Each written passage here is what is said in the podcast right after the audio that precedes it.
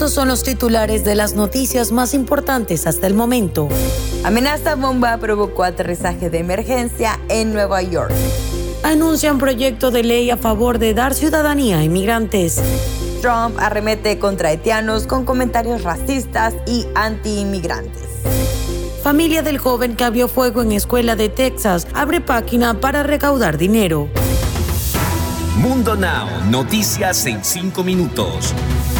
Inmigración, dinero, política, entretenimiento y todo lo que necesitas para amanecer bien informado.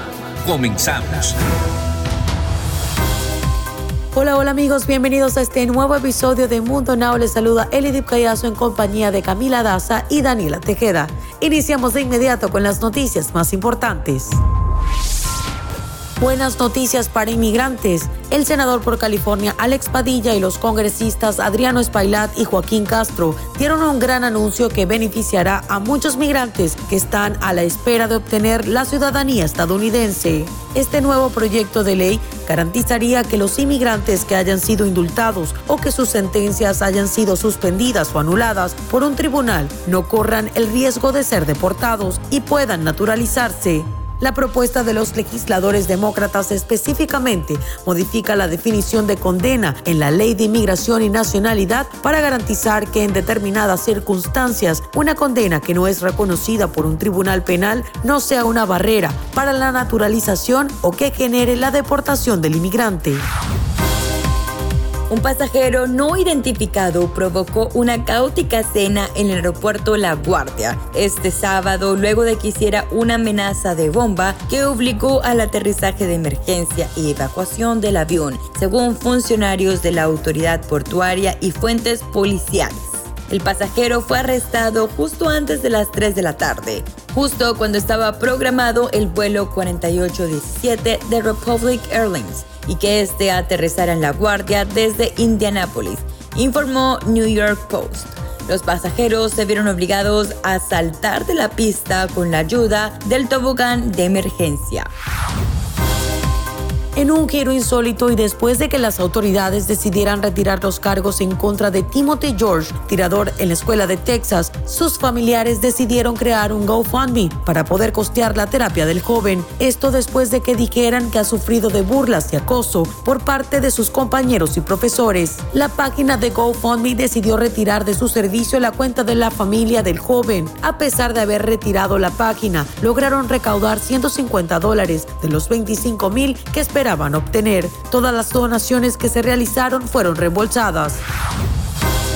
El expresidente Donald Trump volvió a hacer gala de discurso anti-inmigrantes esta semana cuando arremetió contra los refugiados haitianos que solicitaban asilo en Estados Unidos, asegurando que pondrían a los estadounidenses en riesgo contra el SIDA. Es como un deseo de muerte para nuestro país, agregó el exmandatario. Las declaraciones que han sido tildadas de racistas las hizo Trump en el programa de máxima audiencia en Cine Hannity en Fox News, cuando le preguntaron sobre los protocolos de pruebas de COVID para los refugiados. La semana y ahora es momento de que se enteren de las noticias que más estaban esperando. Aquí les traigo lo más nuevo en el entretenimiento. Les cuento que luego del escándalo en que se vio envuelta en el reality show La Casa de los Famosos con Roberto Romano, a tal grado que su esposo Edwin Luna la fue a sacar a la modelo guatemalteca Kimberly Flores, cuenta la verdad sobre su pasado. La esposa de Edwin Luna, mirando de frente a la cámara en todo momento, compartió que vivió una niñez muy dura y triste. Y aunque sus abuelos, así como su tía, siempre le dieron todo su cariño, reconoce que sus papás le hicieron muchísima falta.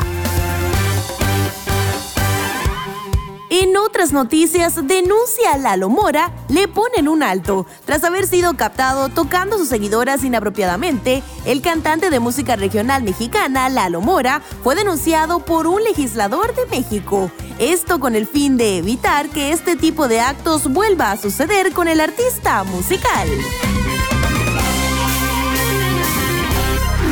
Deportes. Culminó una nueva jornada de las eliminatorias a Qatar 2022 con balance positivo para la selección Colombia, pues sus rivales directos en la tabla de posiciones como Uruguay, Ecuador y Paraguay se dieron puntos en sus respectivos partidos. La tricolor con su maratónico empate ante Brasil en Barranquilla llegó a 15 unidades y a pesar de que mantuvo el quinto lugar que da repechaje, la derrota de Ecuador y Uruguay la puso más cerca de los puestos definitivos al Mundial con el próximo objetivo que tienen el jueves que será ante Ecuador. Y antes de despedirnos, te dejamos con una frase de Mundo Inspira. Para tener éxito, tu deseo de alcanzarlo debe ser mayor que tu miedo al fracaso. Recuerda que puedes ampliar estas noticias y muchas más al ingresar a www.mundohispánico.com. Les informó Elidip Callazo, Daniela Tejeda y Camila Daza. Somos Mundo Hispánico y solo estamos a un clic de la información. Nos escuchamos en la próxima.